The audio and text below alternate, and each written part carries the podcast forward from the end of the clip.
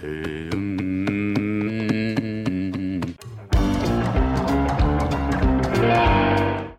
começando mais o PrimoCast, o podcast oficial do Primo Rico. No programa de hoje vamos visitar a terra do tio Sam. Isso é muito brega, Lucão. Essa introdução é Eu, mega é que eu brega, gosto de né? você falando essas coisas. Entendi. E- ah, agora fez sentido. E falar sobre tudo o que você gostaria de saber sobre eleições americanas, mas tem vergonha de perguntar. Ah. Cara, isso é muito legal também. Por isso, se você está boiando no assunto e ainda quer saber os impactos que essas eleições podem trazer em seus investimentos, fique tranquilo, pois vamos dividir esse programa em duas partes. Opa! Exatamente. Interessante. Parte 1. Vamos falar sobre como funciona o sistema eleitoral dos Estados Unidos e o cenário político dos Estados Unidos e o impacto que isso tem para o mundo. Com André Marinho, apresentador do programa Casa Branca no Jovem Pan News. É. E na parte 2, vamos falar sobre os impactos econômicos com o economista Ricardo Amorim. Muito interessante. Aliás, o que eu sei de política, de cenário político dos Estados Unidos, tem a ver com House of Cards. Ah, mas é bom, assim, É você, já- bom. você consegue entender pelo menos o sistema Cara, ali. a sacada funciona. da moedinha, eu quero perguntar pro nosso convidado de hoje se é verdade aquilo lá, cara. Que é, eu não acreditei. Os caras devem- são muito bons lá, né? Então, para isso, gostaria de agradecer aqui André Marinho. Muito obrigado por participar conosco, cara. Salve, Thiago. Pô, brigadão demais. Lucas, Kaique que tava aqui, mas já, mas já tocou o barco. O que é que o Kaique tem medo de você fazer pergunta difícil pra ele? E já, já, já pulou fora. Não, irmão, tamo junto mesmo. Obrigado pelo convite. Tô felizão de poder estar Agora- aqui hoje. As agora- pessoas devem estar um pouco, é, algumas confusas, né? O que, que o cara do Pânico tá fazendo aqui de terno e gravata? O que, que o imitador do Pânico tá fazendo aqui atacando de comentarista de política internacional? Mas Não, mas sempre é uma faceta nova aí que tá desabrochando em mim, mas que eu sempre quis apresentar e, e chegou a hora. Pô, cara, eu queria também agradecer a presença aqui do Bolsonaro. Muito obrigado, Bolsonaro, por participar Preza- com a gente. Prezado Thiago Negro, prezado Thiago ô, Lucas, Afra, tá certo? Satisfação estar aqui com vocês. Vai ser um prazer poder, poder falar aí, apesar de vocês terem convidado esse traidor comunista aqui. mas, mas, mas nós vamos tentar fazer o nosso melhor aí, tá certo?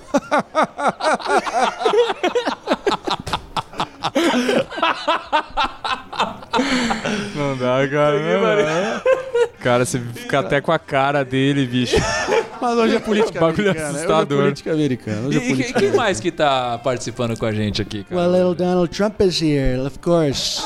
Let's have some fun in the beginning. Wealthy cousin, great guy, special person, smart, sharp, cunning. He's a tough cookie, I have to tell you. We're gonna make wealthy cousin great again, believe me.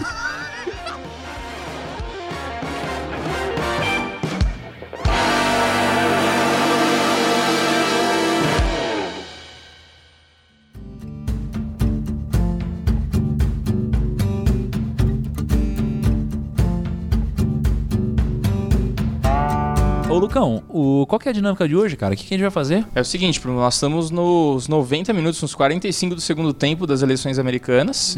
É, o bagulho vai acontecer. É, a gente vai saber aí essa semana quem que vai ser o, o novo Não, morador. Mas, mas por quê? Porque co- como funcionam as datas aqui? Quais são as datas? Por que que a gente tá em cima da hora aí? Como assim? já cara? era, já tá. bagulho hoje é tá segunda-feira, cima. né? Tá em cima. Hoje é exato. segunda-feira, na verdade. É, dia dia 2. Dia 2, hoje é dia Aham. 2, Hoje é cara. dia dois. E por que hoje é tão importante? Qual que é a parada? Porque estamos na véspera do pleito, né? Chegou o grande dia, depois É. de mais de dois anos de campanha, visto que os partidos, até definirem o candidato oficial, tem todo um processo de prévias bem complexo e alongado, e que se alastra por vários meses, Uhum. até que se definem os candidatos nomeados por pelo, pelo menos todos os partidos, né? Inclusive, é, há essa impressão de que o, o sistema americano é bipartidário, na essência, sim, mas há partidos menores, bem nanicos, alternativas assim de Nunca terceira vi, via Nunca vi. que não tem, geralmente, Não não, é tem, uma, não tem uma, propriamente uma militância organizada e sim, normalmente são, canalizam um voto de protesto para si numa eleição. Mas então não tem só dois partidos nos Estados não. Unidos? Por exemplo, a candidata libertária Joe Jorgensen, imagino que ninguém tenha ouvido dela, ela vai ser um fator nessa eleição, porque ela pode muito bem atrair para si uma votação que, em determinados estados, possa se, ser sentida essa ausência de votos por algum dos, algum dos dois candidatos, seja Biden ou Trump, que obviamente vão ter a, a votação mais maciça. Pensava que era só republicanos e democratas.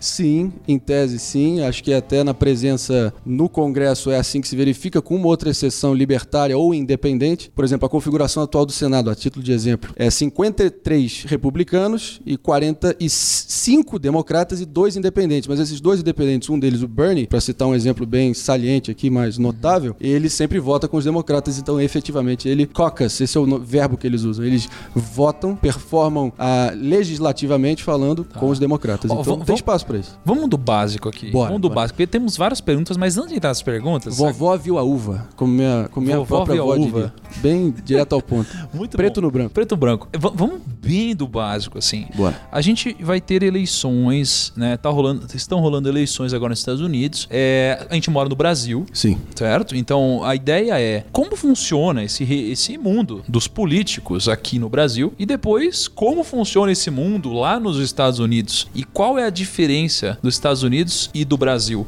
Esse sistema eleitoral aí, né? Tipo, Uhum. como é que funciona a estrutura da parada, né?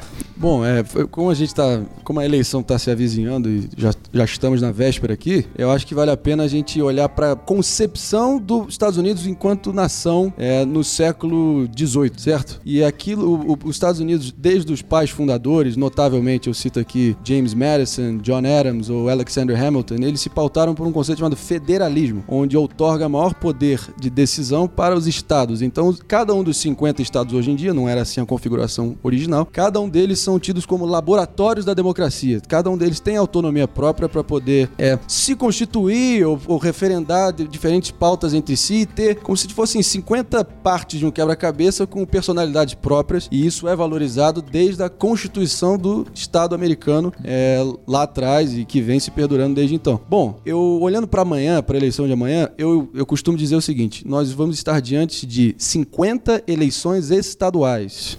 Não é uma eleição nacional, visto que a eleição nos Estados Unidos é indireta. As pessoas nos- lá, o presidente americano não é eleito pelo voto popular, como aqui no Brasil, como em várias democracias do mundo afora, e sim pelo colégio eleitoral. É um conceito que foi também concebido e está, se não me engano, previsto no artigo 2 é, parágrafo 1 da Constituição Americana, que basicamente define que são 538 delegados eleitorais. 538 por quê? Porque cada estado do- dos 50, eles têm um número de eleitores e delegados correspondente ao seu tamanho no Congresso. Cada estado tem, no mínimo, ouve só, três parlamentares no Congresso. Isso incluindo dois senadores por estado e pelo menos um deputado federal. Esse é o mínimo. Tá, peraí, calma aí, an- antes de continuar, peraí. Você Vamos falou que existem 50 estados nos Estados Unidos. Isso. Tá. E- mais Washington DC, que não é um estado, mas é assim performa e atua no colégio eleitoral como também um- uma peça do quebra-cabeça de 538 delegados espalhados pelos 50. Eles Perfeito. funcionam de uma forma meio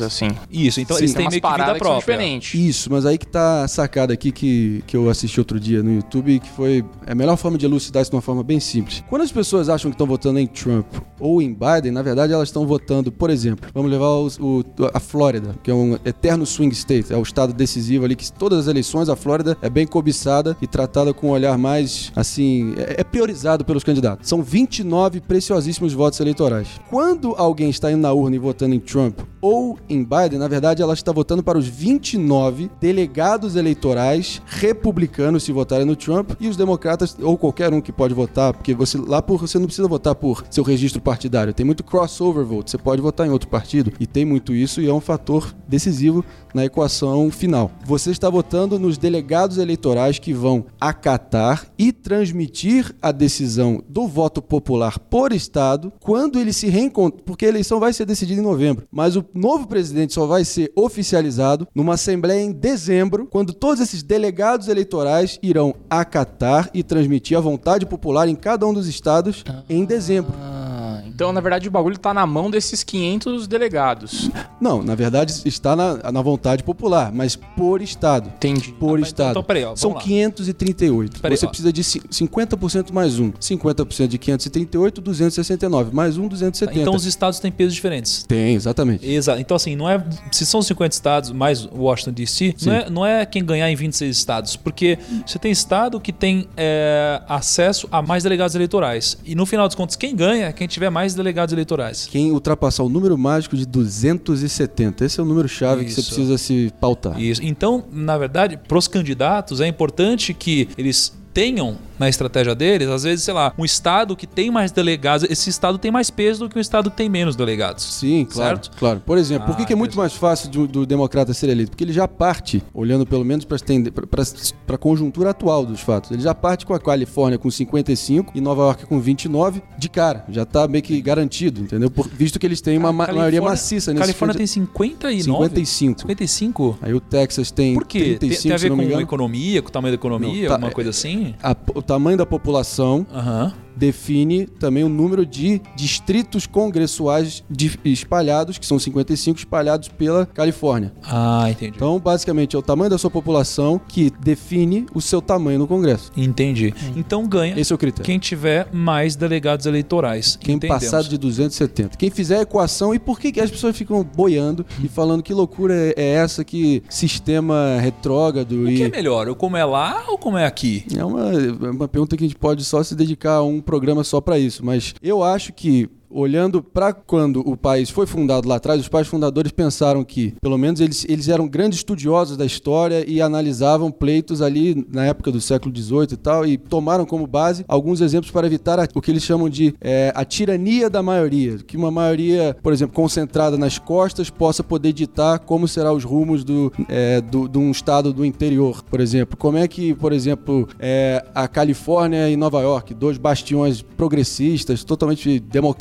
vão poder criar, enfim, tentar pautar o estilo de vida o cotidiano de alguém na Virgínia Ocidental ou Nebraska, por exemplo, isso, entendeu? Então, para evitar a tirania da maioria, para forçar com que os candidatos também busquem formar coalizões a nível nacional, afinal de contas, é a- é a democracia, uma baita democracia heterogênea. Se você olhar os Estados Unidos, pô, é é é a democracia multirracial mais exitosa da história, mas a quanti- quantidade de diferenças e distinções sociais e culturais dentro do país é imensa, né? Então força com que o candidato tenha que buscar votos nos, nos quatro cantos do país, entendeu? Entendi. Passa por aí. Agora, quando a gente fala de candidatos aqui no Brasil, geralmente existe uma tendência ou o cara é de direita ou é de esquerda, Sim. né? E lá você tem esse conceito de republicanos e democratas. Sim. O que é exatamente um republicano é, e qual que é a diferença de um democrata?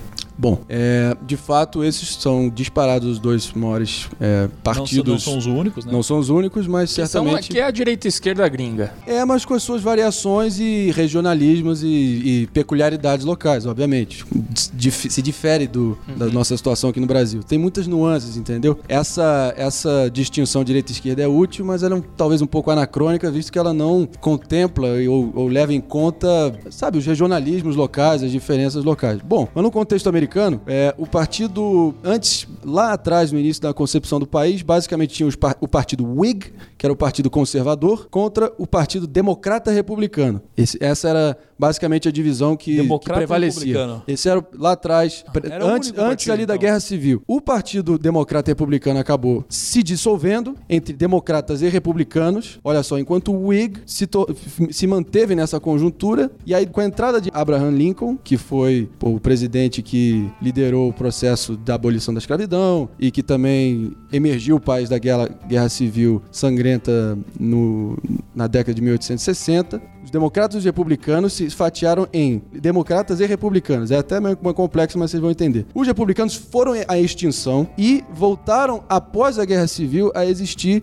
nessa conjuntura democratas e republicanos. Mas desde então, eu sei que é, uma- é um emaranhado aqui de, de fatos históricos e dados, é toda uma trajetória que vale a pena a gente é, se aprofundar até. Mas o fato é que após a Guerra Civil é a demarcação onde essa distinção entre os dois fica mais nítida, clara e definitiva é, a partir dali. E, obviamente, o- como eles vieram a se constituir, como eles vieram a se a- apresentar politicamente, veio mudando muito ao longo do tempo. Por exemplo, os democratas eram o partido que, por muito tempo, avalizavam a escravidão e eram o partido que por muito tempo representou o Sul, que tinha aquela, aquele sentimento mais segregacionista. A uma- teve algum momento do século é, 20, onde houve uma mudança programática, onde os republicanos começaram a ter uma presença maior no sul e os democratas no norte. Sempre partindo. A origem disso foi basicamente na Guerra Civil, como veio a se materializar na trajetória histórica adiante. Mas, por exemplo, os democratas também tiveram, na figura do Franklin Delano Roosevelt,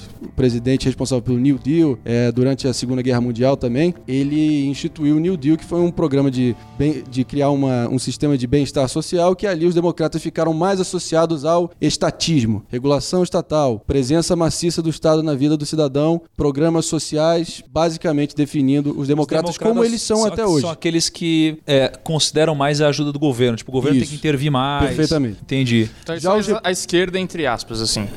Sim, perfeito. Ser o mais É próximo A grosso É, modo, a próximo, grosso é. modo, Os democratas, eles costumam ser uma classe com menos recursos também ou não? É Tem muito curioso. Tentando olhar pro, pro, para o nosso contexto presente, pelo menos desde 1980 adiante. O Ronald Reagan, da mesma forma que eu citei o FDR, Franklin Delano Roosevelt, como uma grande referência, bastião presidencial democrata, o Reagan foi definitivo para definir o Partido Republicano, também conhecido como GOP, ou Grand Old Party, como grande, a grande referência programática que definiu, que basicamente reuniu o liberalismo econômico, ou seja, o sistema free enterprise, mercados livres, desregulamentação, liberalização econômica, tudo isso que foi ensejado ali no consenso de Washington, procurem depois. E basicamente o Reagan, junto com a Margaret Thatcher, foi responsável por fazer essa liberalização econômica no Ocidente criar esse farol da liberdade também aliado ao conservadorismo social, ou seja, pró-família, contra o aborto, uma, uma postura mais conservadora de modo geral. Isso daqui, democratas. Não, republicanos. Republicanos, são os, representados pelo, pelos republicanos, especialmente na década de 80 com Ronald Reagan. Só que veio alguém chamado Donald Trump e veio a quebrar essa ortodoxia que reinava no Partido Republicano até 2016, que basicamente era o partido sempre visto como menos protecionista, mais a favor do comércio internacional, é, e o Trump veio a que, inverter essa lógica com tarifas, tentar promover um mercado calcado na reciprocidade ao invés de uma via de mão única, tentar restaurar a, a base industrial americana no interior, e o Trump veio como uma resposta contra as elites também, que você veio falar, as elites são mais republicanas? Não, se você olhar no conjuntura atual, obviamente isso não é uma verdade absoluta. Há a, com certeza tem exceções à regra. Mas se você olhar, por exemplo, hoje em dia, o que define o Partido Democrata presente? A mídia, em grande parte, maciçamente, a academia, todas várias universidades, a maioria das universidades e todo, toda a intelectualidade em volta americana apoiando os democratas, os sindicatos que normalmente apoiavam os democratas, mas hoje em dia o Trump conseguiu trazer com que o, o Partido Republicano de 2020 seja mais a favor do blue collar worker. Blue collar significando o, a gola azul,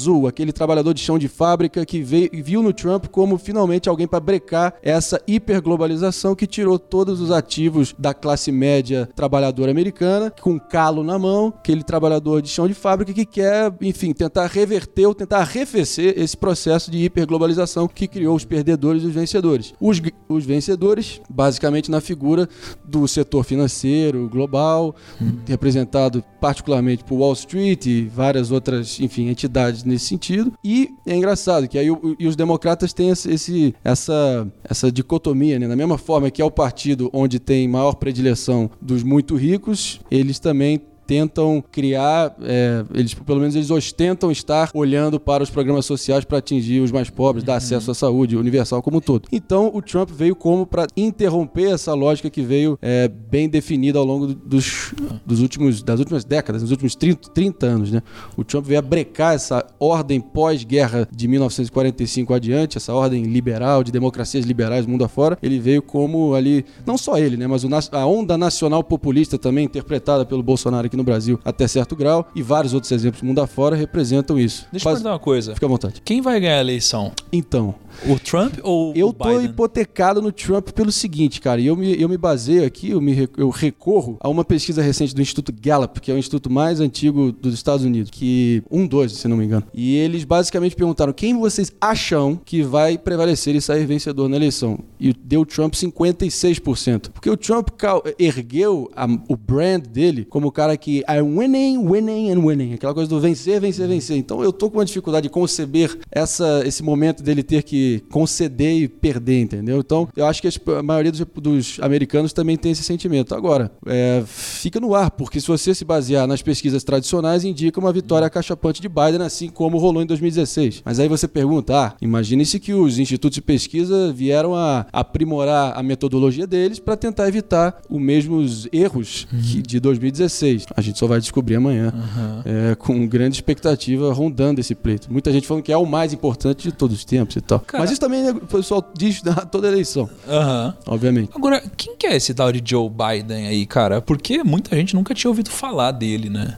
Assim, pois é. ele veio, o que, que ele faz, tipo, qual é a dele, assim? Quem é Joe é Biden? o Trump também é um cara muito showman, é, né, cara? Muito showman. aprendiz, né? É. O cara livre com Kiyosaki. O cara era Sim, bilionário, quebrou, ficou bilionário de novo. Tem o cara a, tem a Trump Tower, tem a Trump Tower. Porra, Pô, deixa, eu, eu tiver uma torre, Não, deixa eu contar a história da Trump Tower, cara. Eu um dia eu tava... podcast lá dentro. Eu tava, na, eu tava andando na rua. tá um frio, juro por Deus, tava muito frio. E aí... É... O frio de Chicago é foda mesmo. E a galera ia pra tipo um happy hour, alguma coisa assim lá em Chicago. Você acha foda o frio frio de lá? É, nunca vi. Não, frio brabo. né? Eu- o apelido de Chicago é The Windy City, né? a cidade dos ventos. Isso é o Então, pior, o vento, velho. Tem a ventania forte lá, né? Eu tava voltando mais cedo lá do, do jogo da NBA, foi animal, muito legal. E eu decidi voltar a pé, porque o hotel era muito perto. Não era Trump Tower. Era um Trump Hotel, era- provavelmente. era- eu ficava, Trump Hotel, aliás, mas ficava perto. Tá. E aí, eu falei, pô, é perto, dá, sei lá, 800, 900 metros. Falei, pô, sei lá, tô em Chicago, sabe? Vou dar um rolê, vou, vou conhecer a parada, vou andar esses 900 metros. Só que o que eu percebi é que eu tinha colocado o endereço errado no Maps, tá ligado? Aí eu andava, andava, andava, não chegava. Aí eu olhei, eu falei, tem um que estranho, eu já cheguei no endereço aqui, eu não tô no meu hotel. Eu falei, puta, tô errado. Aí eu fui perguntar pra umas pessoas e eu descobri que eu tava a quase 4 quilômetros Nossa. do meu, do meu hotel, assim. Fui pra uma direção totalmente errada, nada a ver. Só que tava tão frio que eu lembro que eu quase congelei esse dia. Não, cara, eu não sabia disso. Eu não sabia. Não, Parece idiotice. total. Não, quase Eu não, eu não congelei. sabia. Não, eu tô não vendo sabia. a cena, tô vendo a cena. Eu não sabia como que era doloroso frio, cara. É. Assim, Eu morei em Nova York dois anos e sei bem é. como é que é. Não dá pra sair sem luva. Eu- precisava pôr a luva no bolso, só que eu precisava pegar o celular, eu não, Não conseguia. né? Aí eu comecei a ficar desesperado, eu entrei num prédio. A orelha Você- também estourando A já. orelha. Cara, é, é absurdo, não dá. e aí eu lembro que no- o, o panorama de tudo isso é: tinha uma- um Trump Hotel ali na minha frente enquanto eu E aquilo andava foi a referência, perdido né? no frio. Ela foi sua referência. Aí eu lembrei desse baita. Então o Trump frio. te salvou do frio, é isso, primo? Não, mas rendeu uma história pra contar aqui no Ah, podcast. entendi. Entendeu? Tá Aí certo. peguei um Uber, esperei 10 minutos pra chegar um Uber quase, puta trânsito lá, mas tava quentinho. Tudo que eu queria era isso. Sabe quando a gente quer entrar numa farmácia pra aproveitar o ar-condicionado? Aqui? Sim. Só que lá é o contrário, você quer entrar num Puta, lugar quentinho, cara. É. Então é isso. Mas conta aí, Joe quem, Biden. quem foi Biden? Bom, Joe Biden é um, foi um senador por muitos anos do estado de Delaware, no Nordeste americano. E basicamente ele sempre. A, mar- a marca dele, o apelido dele é o Uncle Joe, que ele é, de fato, ele sempre foi um cara meio afável, com um sorriso Tiozão da galera. Tiozão, o Uncle Joe, tiozão Joe, basicamente. Então, ele disse que veio, não, de fato ele veio de Scranton, que é uma cidade na Pensilvânia, que inclusive é um estado absolutamente decisivo, então ele fica sempre lembrando os eleitores da Pensilvânia que I'm, I'm old Joe, Uncle Joe from Scranton, tal, aquela coisa. Basicamente, ele, ele se notabilizou por ser um cara que teve uma atuação de 47 anos, se olharmos para hoje, 2020. Então, ele tem uma atuação legislativa muito extensa. Então, com o passar do tempo, o, a- o centro de gravidade em cada um do Partido Democrata foi movendo mais à esquerda. Então, ele tem todo um retrospecto de votações do passado que depõe contra ele no, no Partido Democrata atual. Ainda assim, ele é um cara de boa, de bom trato, ele é um cara diplomático, tem um, pelo menos um tom em tese mais conciliador e apresenta-se dessa forma, entendeu? Então, por isso que ele não mais easygoing, mais é, leve. e por isso O Trump é mais agressivo. assim. Exatamente. Então ele está ele tá 100%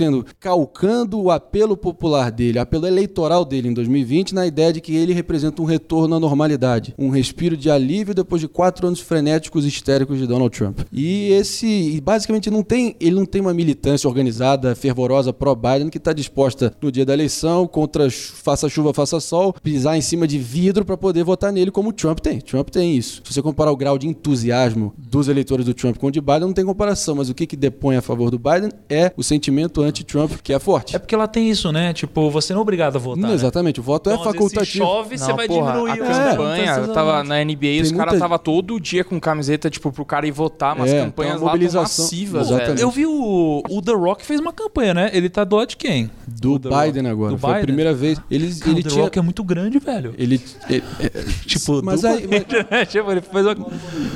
É, eu posso... Ele convence, ele podia ficar só na porta ali falando assim, vote no Biden, vote no Biden. É, não.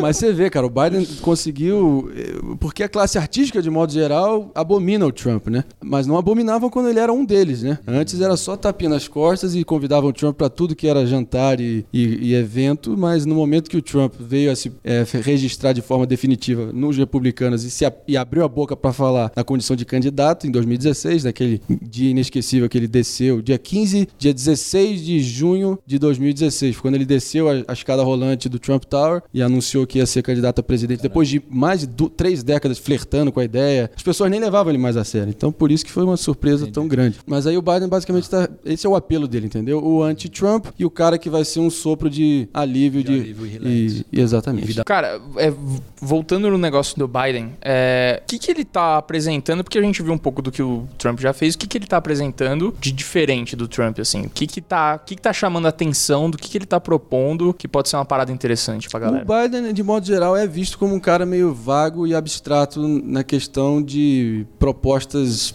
concretas para tentar, enfim, botar os Estados Unidos de forma definitiva de volta nos trilhos. Isso é talvez seja um pouco mais do perfil dele, uma coisa mais turva, assim, não tão definida, mas certamente ele já prometeu rescindir o corte de impostos em que o Trump implementou em 2018 ou 17, se não me engano, que foi pô, mais do que necessário para poder ter criado a economia que o Trump surfou pré-pandemia, que foi assim uma das melhores da história, em várias métricas se você analisar a nível de desemprego em todas as demografias, mulheres, negros, latinos, asiáticos, brancos, com eh, edu- educados, não educados, em todas as demografias foi realmente considerado um Trump boom, que obviamente ele herdou uma situação mais estável do Obama, mas ele supercharge, ele colocou nos 220 volts a economia no momento que ele foi responsável por revogar e rescindir todo o emaranhado tributário eh, e regulamentar que foi implementado durante os anos Obama. Então, é, acho que o Biden também tenta dizer que ele vai implementar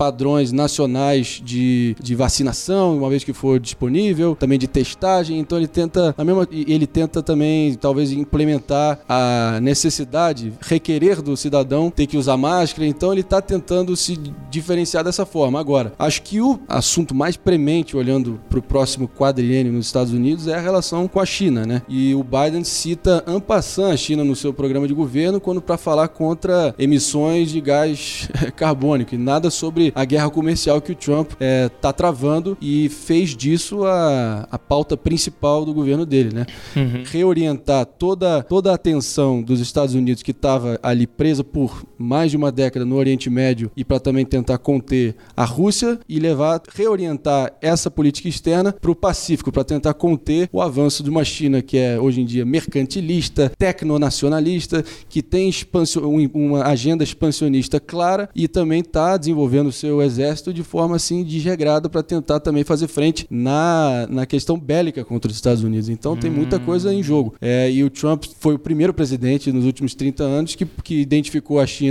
como o competidor que é e está tentando brecar esse avanço da China e esse crescimento da China que basicamente através de investimento é, público-privado em várias nações em desenvolvimento mundo afora, ela vai ganhando controle sobre essas nações, que é o fato, e também sendo detentora de muita dívida, a China tem esse poderio, basicamente, basicamente tem uma, uma presença assim inexorável mundo afora hoje em dia. Uma das questões que a pandemia revelou e desnudou foi a questão que a China é, basicamente produz todos os insumos para medicamentos, que e, e isso faz com que o Ocidente ou o mundo como um todo fique refém das cadeias de suprimento que estão muito concentradas na China. Então tem países como o Japão, por exemplo, que estão dando incentivos fiscais para tentar é, diluir essas cadeias de produção da China para poder ir para outros países ali da, da- do sudoeste asiático ou qualquer outras áreas onde essa- as cadeias de suprimento globais possam ficar localizadas e não reféns da China. Óbvio que a China já tem uma presença assim também intransponível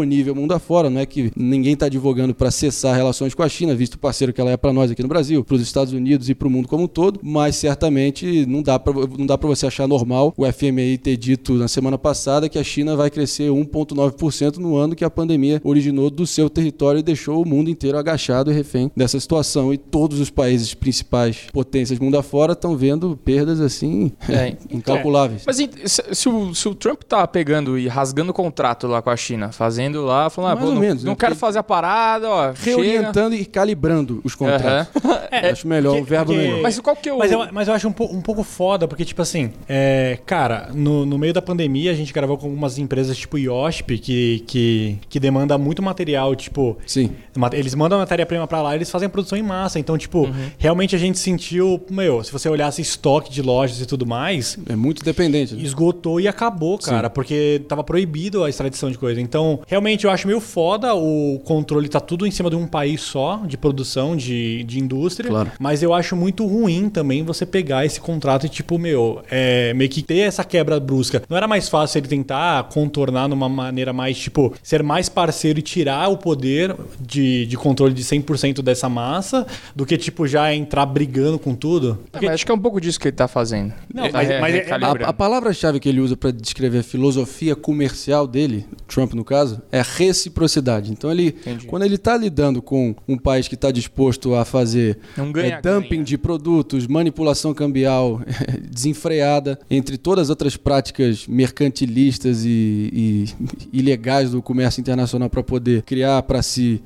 para poder atrair para si todas as cadeias de produção globais, aí, meu amigo, você tem que equilibrar o terreno. Você não pode também ficar jogando com essa assimetria econômica e esperar que fique por isso. Então, é, eu acho que o Trump foi mais do que necessário nesse sentido para fazer essa reorientação é, comercial de modo geral, no mundo afora, né? Então, quem estiver assistindo aí, acompanhando amanhã, vocês fiquem certos de que é, o pessoal aqui que estiver assistindo o Primo Cast e o pessoal lá do Casa Branca 2020 vão estar ligados e vão estar prontos para o que deve vier, seja vitória Biden ou vitória Trump. E certamente não vão ficar com a cara de, de banço, babando, sem entender nada, que outras emissoras aí poderão estar na noite de, de amanhã. Apesar de que fica aqui também de sobreaviso de que é, há sérias suspeitas de que a operação pode se alastrar semana dentro, a próxima semana dentro e ficar, é, enfim, perdurando até que se chegue a uma contagem final dos votos. Entendi. E isso tem precedente, não é. Os caras falam assim, não, não, quão- falta, falta, falta a carta da Maria. Pô, deixaram uma caixa lá Puta, atrás, tem uma mano. caixa tá lá, cheio tá de cheio de voto. papel. É, meu amigo. Caixa no, no, no- na, no- porra, na mala da Kombi que ficou no estacionamento. Porra, que isso, cara. Mas enfim, Entendi. é, é, é o que é. E é o sistema eleitoral americano tão complexo, mas que eu espero que eu possa ter ajudado a elucidar, explicar um pouco Pô, melhor aqui. Ajudou muito, cara. Cara, e eu vou te falar que esse sistema é interessante porque se o cara tá disposto a sair de casa e votar, realmente ele tem certeza de alguma coisa. Então, tipo, É. o, o voto dele é melhor que o meu. Pode ter certeza disso. É, exatamente. Tem muitos eleitores, por exemplo, na Califórnia, que já é um estado que vai votar nos democratas, tem vários republicanos que ia falar, não vai dar em nada meu voto, então vou ficar em casa mesmo, e porque eu sei que é uma maioria insuperável. Então fica por Ah, isso. para, para com essa porra, vai votar. Não, é, eu também acho que, enfim, tem, tem que participar da democracia. E a gente aqui no Brasil, é, as pessoas me perguntam por que esse fascínio todo. Eu me lembro, desde que eu me lembro por gente, eu acompanho assiduamente a política americana, até porque eu tenho essa veia artística, como vocês sabem. Então, eu acho que os Estados Unidos, a política lá tem esses, esses tons mais de entretenimento que sempre me, me cativou muito. Então, é, fico, pô, tô felizaço, amarradaço de poder ter feito essa, ter tido essa experiência apresentando a, é, a eleição americana na Jovem Pan e poder estar, enfim, compartilhando aqui um pouco do que eu sei com, com a galera aqui.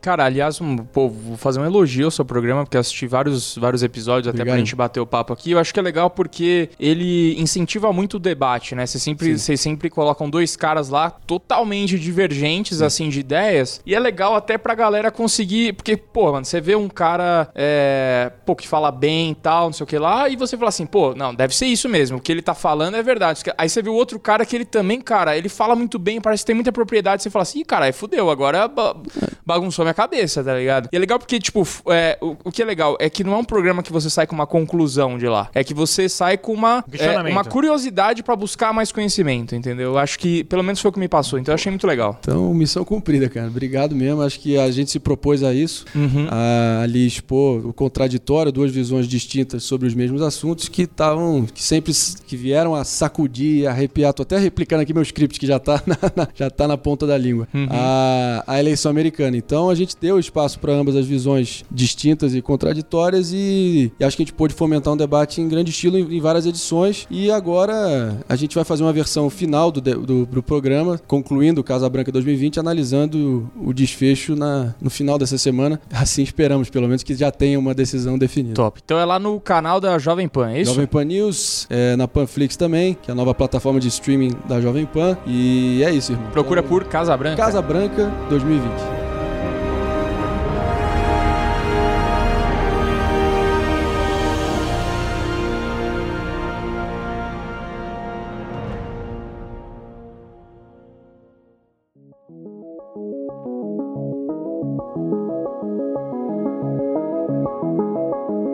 Obrigado pela sua participação, Ricardo Amorim. Ricardo Amorim que é economista e apresentador do Manhattan Connection, um amigo, um cara que eu respeito e um cara que já me salvou do frio algumas vezes. Seja muito bem-vindo, Ricardo. Eu agradeço, Tiago, é um prazerzaço estar aqui com você. Eu acho só importante você explicar o que você quer dizer quando fala já me salvou do frio algumas vezes. porque Pode... E não foi fazendo conchinha. Eu fiquei muito confuso, cara. Eu fiquei muito confuso. Eu fiquei pensando, meu Deus do céu, o que, que aconteceu nessa viagem pra Chicago? Não, cara, foi o maior frio da minha vida. Eu descobri que dava pra sentir dor com frio, cara. E a gente se encontrou em Chicago, a gente foi pra um evento lá e tava uma galera junto. E aí o Ricardo Amorim tava todo trajado, tava com sobretudo. Tinha umas coisas que eu não sei nem dizer o nome. Você sabe o nome, Kaique? Aquele negócio que você bota pra cobrir a orelha aqui, assim? Fone de ouvido? Não é fone de ouvido. São coisas que você não sabe nem pronunciar o nome, Kaique. E não é um gorro, é algo muito mais complexo que isso. Eu passei muito frio. Eu lembro que eu fui a pé pro hotel e eu ia trocando de mão, segurando a mala assim pra minha mão não congelar. A outra ia no bolso e eu ia trocando. E a Amorim me ajudou. Não sei se foi com uma gola, sei lá. É, eu costumo dizer que eu conheço gente corajosa e eu conheço o Thiago Negro, né, cara? Porque encarar o frio de Chicago com os bracinhos de fora, eu vou te contar, não é pra qualquer um, não. É que a, a coragem, ela pode muito bem ser confundida com a ignorância, né, cara? Foi o meu caso. Eu não sabia que dava pra doer tanto frio. Isso mesmo. Aliás, vale para investidores também. Eu- eu- muitas vezes os mais corajosos não sabem exatamente onde se meteram. Caramba. Olha só, Amorim, então, obrigado por estar aqui com a gente. E eu quero te fazer algumas perguntas, seu tempo é muito corrido.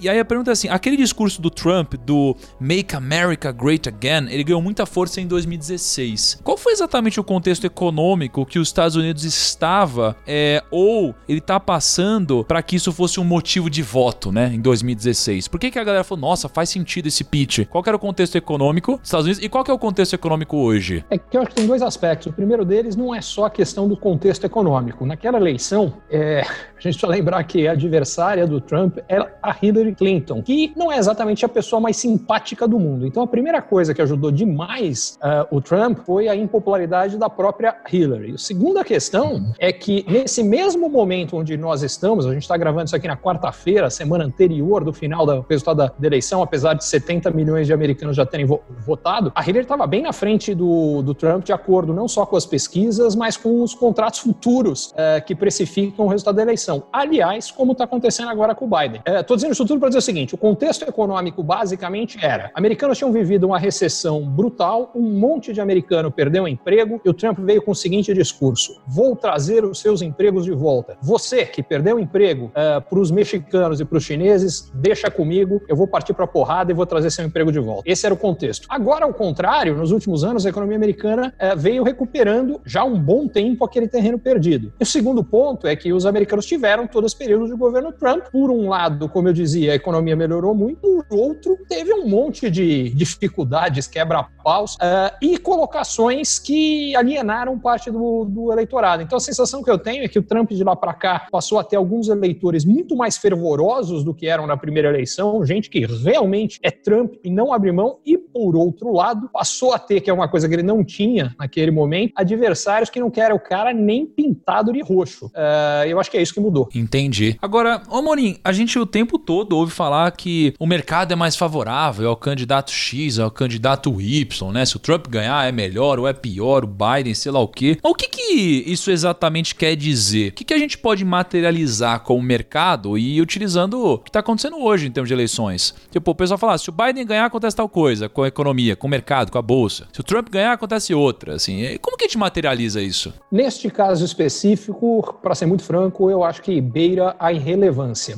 Ah, significa o seguinte: se a gente for pensar nas últimas eleições, qual era a história? O mercado é muito mais favorável a Hillary do que ao Trump. Isso foi verdade, mais ou menos durante umas três horas depois que saiu o resultado e ele ganhou o Trump. Durante as primeiras três horas, o mercado afundou, despencou. Aliás, mercado na Ásia, o mercado dos Estados Unidos não tinha nem aberto, né? Ah, e já nessa mesma madrugada ele virou. Então, um mau humor com o resultado que não era o que o mercado queria durou três horas. Ah, e eu acho que dessa vez é exatamente a mesma coisa. Dessa vez o mercado tem uma preferência, eu diria, pelo Trump em relação ao Biden, mas não vai fazer a menor diferença. O único cenário que eu acho que vai fazer uma diferença, sim, importante de, rea- de reação do mercado é se a gente tiver um resultado de eleição muito apertado, independentemente se favorável ao Trump ou Biden, mas que o perdedor não reconheça o resultado da eleição, a gente aumenta a polarização política, eh, a gente paralisa o Congresso americano, por consequência, o novo pacote de estímulo econômico, eh, que é ultra necessário, porque a economia americana está se enfraquecendo, até porque eles estão tendo uma, uma segunda onda importante de contaminação, eh, esse pacote não sai, porque aí os dois partidos estão quebrando um pau um com o outro, por vários meses essa história se arrasta, aí a economia americana piora, a economia mundial piora e vai bater nas bolsas no mundo inteiro. Mas é só esse resultado apertado e no qual o perdedor não reconhece o resultado, que aí eu acho que vai, que vai sofrer. Caso contrário, eu acho que o resultado não faz grande diferença. Agora, você falou esse negócio de pacote de estímulo, né? É, pô, o pessoal lá tá imprimindo dinheiro há um bom tempo já, não para de imprimir dinheiro e tal, e tem pacote de estímulo. E eu lembro de um discurso lá que foi feito que ele falou: cara, a gente vai imprimir, a gente vai resolver, e se precisar, a gente vai botar de novo aqui, meio sem limites. E você falou de estímulo de novo, pacote e tal. Cara, não tem um limite pra isso? Tipo, traz alguma é, consequência negativa ou algum risco pra economia esse, esse monte de pacote? É, pode trazer, e a consequência é brutal, mas ela ainda está muito distante. O que pode trazer é um processo inflacionário descontrolado é, e, por consequência, nós brasileiros conhecemos bem todas as, as consequências de inflação. Que inflação nada mais é do que o processo onde você passa a ganhar mais e poder comprar menos, porque o o poder de compra do dinheiro cai. Do ponto de vista de bens de consumo, não tem nenhum sinal que isso está prestes a acontecer nos Estados Unidos, muito pelo contrário. Agora, do ponto de vista de ativos, já está acontecendo, tá? As pessoas têm uma- um tremendo engano que todo mundo fala: não, não, a bolsa subiu muito nos Estados Unidos, é, o Bitcoin subiu muito, o ouro subiu muito. Sabe o que significa? É que o dinheiro está valendo menos. Porque toda vez que a gente fala do preço de alguma coisa em relação a uma moeda, seja ela qual for, o preço em dólar, o que significa é o seguinte: o dólar está comprando menos ações, menos bitcoins ou qualquer outra criptomoeda, menos qualquer metal precioso. Por quê? Porque a oferta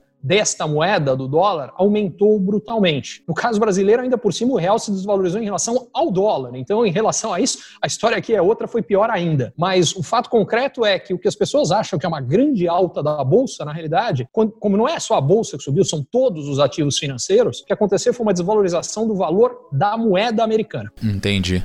Você sabe que eu tenho uma, uma história jamais contada no Primocast. Nossa. Jamais contada. Inédito. Meu Deus. Sobre é, quando eu comecei a perder dinheiro na bolsa. É, Jamais que contada? É, Jamais. Foi quando eu comecei. Todo mundo sabe da minha história de que eu comprei Saraiva, comprei Oi.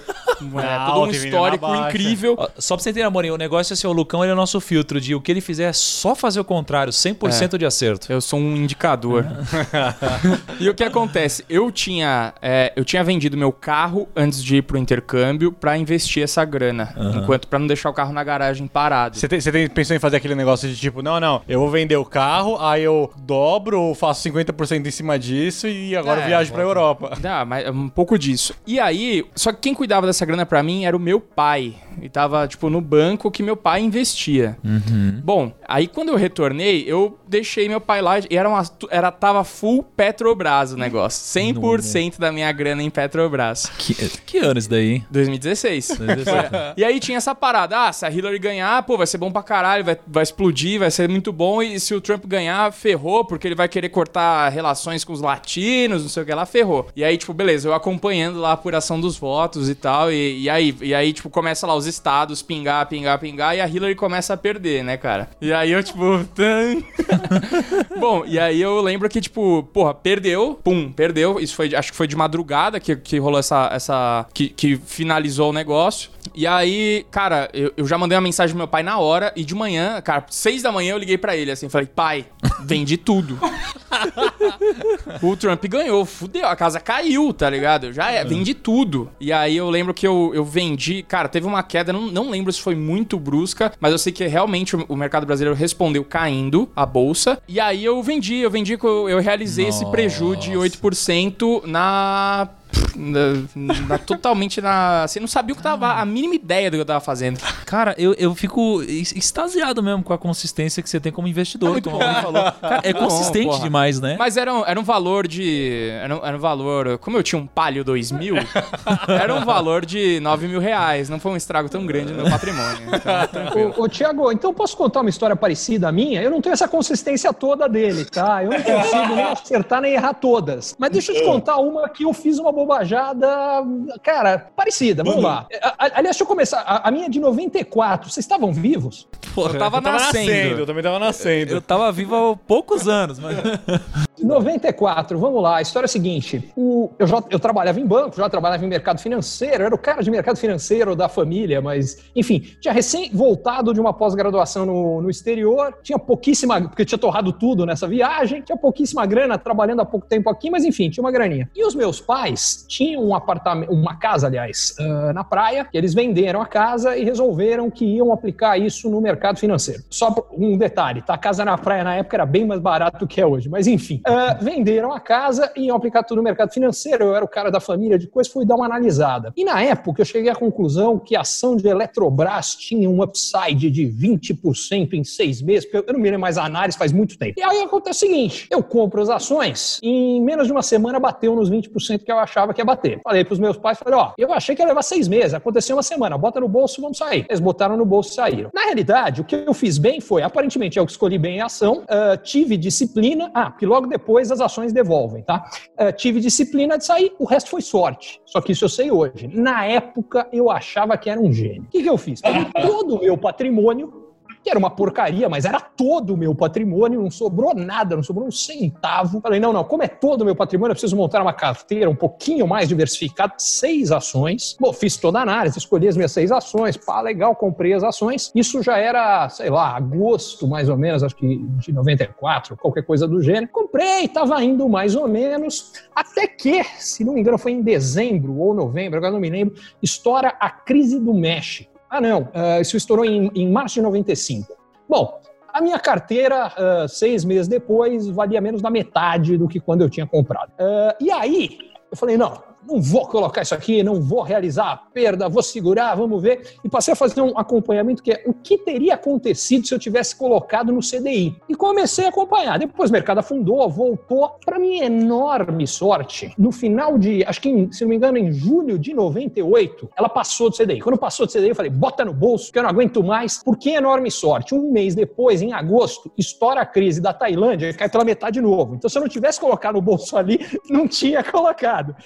Eu acabei nem perdendo dinheiro. Mas, cara, sofri tanto nessa brincadeira, foi a minha lição de fogo é, essas alturas há 26 anos. Pô, cara, e é engraçado, né? Porque é, o, o que você passou, eu acho que é, é uma coisa que todo investidor passa, só que tem gente que aprende tem gente que não aprende, né? Porque o que, o que eu percebia? Quando eu era agente autônomo, né, eu atendia os clientes, a galera, quando ganhava um pouquinho, eles cometiam um monte de erro. Então você vai lá investiu, ganhou 1% no dia. Sei lá, as ações variam, né? variou 1% no dia. Aí as pessoas, elas usavam argumentos muito ruins pra justificar a saída, né? Então elas falam assim, pô, Thiago, pensa comigo. A poupança nesse dia rendeu, sei lá, 0,1. Então, minha carteira rendeu 1%, eu rendi 10 vezes a poupança no dia. Já tá bom, vamos colocar lucro no bolso. Assim, cada besteira, ele é lá e coloca no bolso. Quando cai, então, no seu caso que é os 50%, quando cai, a pessoa pensa assim, ó, puta, já caiu muito, vamos esperar pra ver se volta, né? Aí cai mais, puta, não, agora já caiu demais, deixa lá até voltar. Então o pessoal, eles administram o prejuízo e, a- e o lucro eles querem sair rápido. É, o, o prejuízo é tipo, ah, não, caiu 50%. Não, agora é longo prazo. É, Agora é longo prazo. Agora é longo prazo. Virou Não, investidor tá longo prazo, bem. né? Quando cai, virou investidor longo prazo.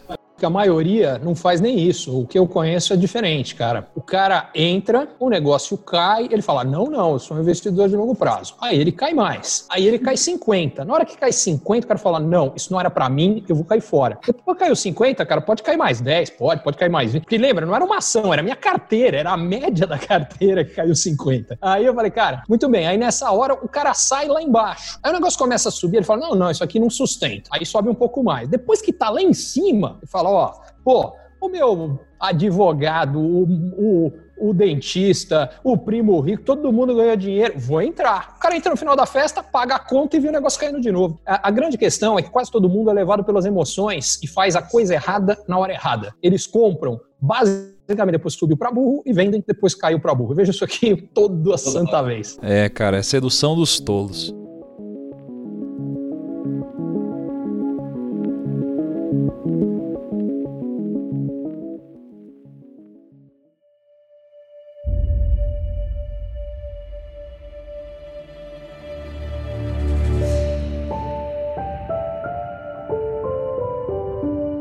Agora, ô Amorim, você acha que. Como você acha que as eleições. É, voltando pro papo das eleições, como você acha que elas podem respingar no mercado brasileiro? Isso considerando as relações econômicas com os Estados Unidos, né? E também um reflexo aqui na nossa bolsa. Você acha que a gente pode ter algum impacto, dependendo do que acontecer lá? Acho que sim. Acho que no caso brasileiro, uma vitória do Biden pode pesar um pouco é, negativamente, porque a relação do Bolsonaro com o Trump é muito próxima. É, ele já se posicionou, inclusive, abertamente a favor do Trump. É, o Biden, por sua vez, até no, em um dos, é, dos debates, desceu o sarrafo na Amazônia e na posição brasileira. Então, acho que a, a posição brasileira pode ficar pior e o mercado brasileiro pode sentir. Particularmente, uh, empresas mais sensíveis à questão ecológica, ESG, ESG aqui no Brasil, podem sofrer mais uh, no caso de uma eventual vitória do Biden. Mas é tipo, geralmente a gente sofreria, a gente pode sofrer porque às vezes, sei lá, eles colocam barreiras comerciais, aumentam impostos, param de importar coisa do Brasil. É por quê, assim? Eu, eu, eu para ser franco, acho que a chance disso acontecer é relativamente pequena. Esse sofrimento vai ser a expectativa e o medo de que as relações possam ficar mais difíceis e mais conturbadas. Mas eu não acho que a chance de chegar ao ponto que você está falando é muito grande. Existe, é possível, não dá para ninguém ficar surpreso se isso vier a acontecer, mas eu não acho que é o cenário mais provável, não. Eu acho que é o cenário mais provável por uma razão muito simples. Uh, o grande foco da política externa americana, ganhe quem ganhar, vai continuar sendo a disputa com a China. E como os Estados Unidos vão estar numa posição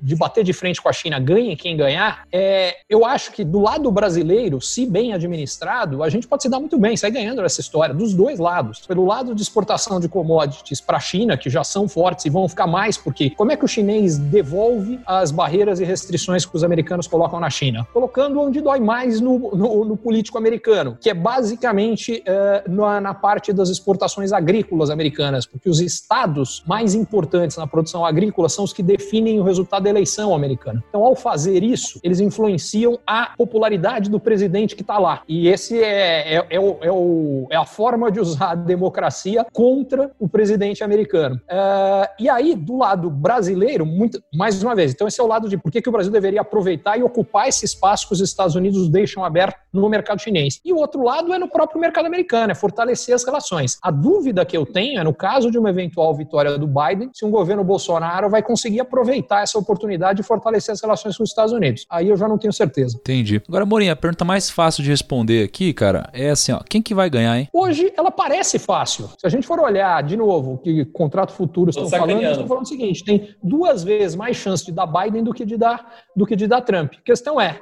ao mesmo tempo da eleição, na última eleição, esses mesmos contratos futuros diziam a mesma coisa e estavam errados. Agora, só seria muito importante aqui pro podcast, tá, Morim? É, pô, se pudesse fazer uma. contar uma historinha de como foi. Aí tô, eu vou cortar o que eu tô falando agora pra você, mas que você contasse uma historinha pra gente, só um pouquinho da história dessas eleições aqui nos Estados Unidos, meio que como que tava antes ali, né? Como começou e tal. E aí, a, até chegar no momento atual. É, conta só um pouquinho pra gente uma historinha pra gente colocar aqui o, é, esse momento, vai ser bacana pra galera ouvir, pra entenderem. Porque a gente tá no. Pum, agora no olho do furacão, né? Como que é um, um pouquinho dessa historinha, assim? Tipo, o Trump tava lá, como que ele tava sendo visto nos Estados Unidos, aí veio o Biden do nada e tal. Bom, a história dessas eleições americanas é uma que o Trump tinha tudo para ganhar e passou a ter tudo para perder. Uh, ele tinha tudo para ganhar porque o desemprego nos Estados Unidos era o mais baixo em 60 anos. Aí vem a crise do coronavírus, o desemprego americano se torna o mais alto em 80 anos. De quebra, os Estados Unidos são disparados o país com o maior número de mortos. O resultado é que a popularidade do Trump despenca. É aí alguém que nem parecia ter chance nas convenções democratas, começou muito mal, atrapalhado, Joe Biden aparece como o candidato que sai vitorioso não apenas das convenções democratas, mas como o grande favorito em função da fragilidade do Trump. Se nas eleições passadas o Trump ganhou em grande medida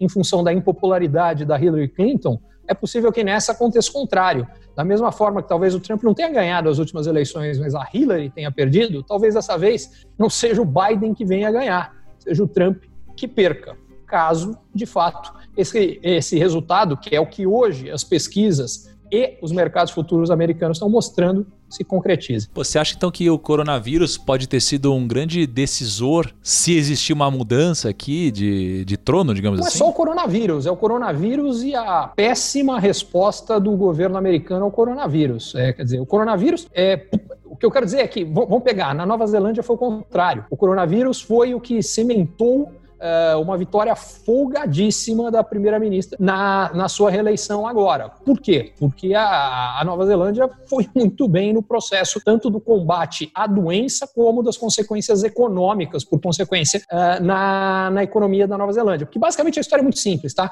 Eh, a gente criou esse discurso de que precisa escolher ou é salvar as vidas ou salvar a economia. Quando a gente vai olhar os números, o que a gente vê é o contrário. Países que foram melhor no combate tiveram um desempenho econômico melhor, porque eles tiveram menos paralisação da atividade econômica. E no caso americano, isso não aconteceu. Então a economia americana sentiu bastante, por um lado, e por outro, ainda por cima, mais de 200 mil mortos.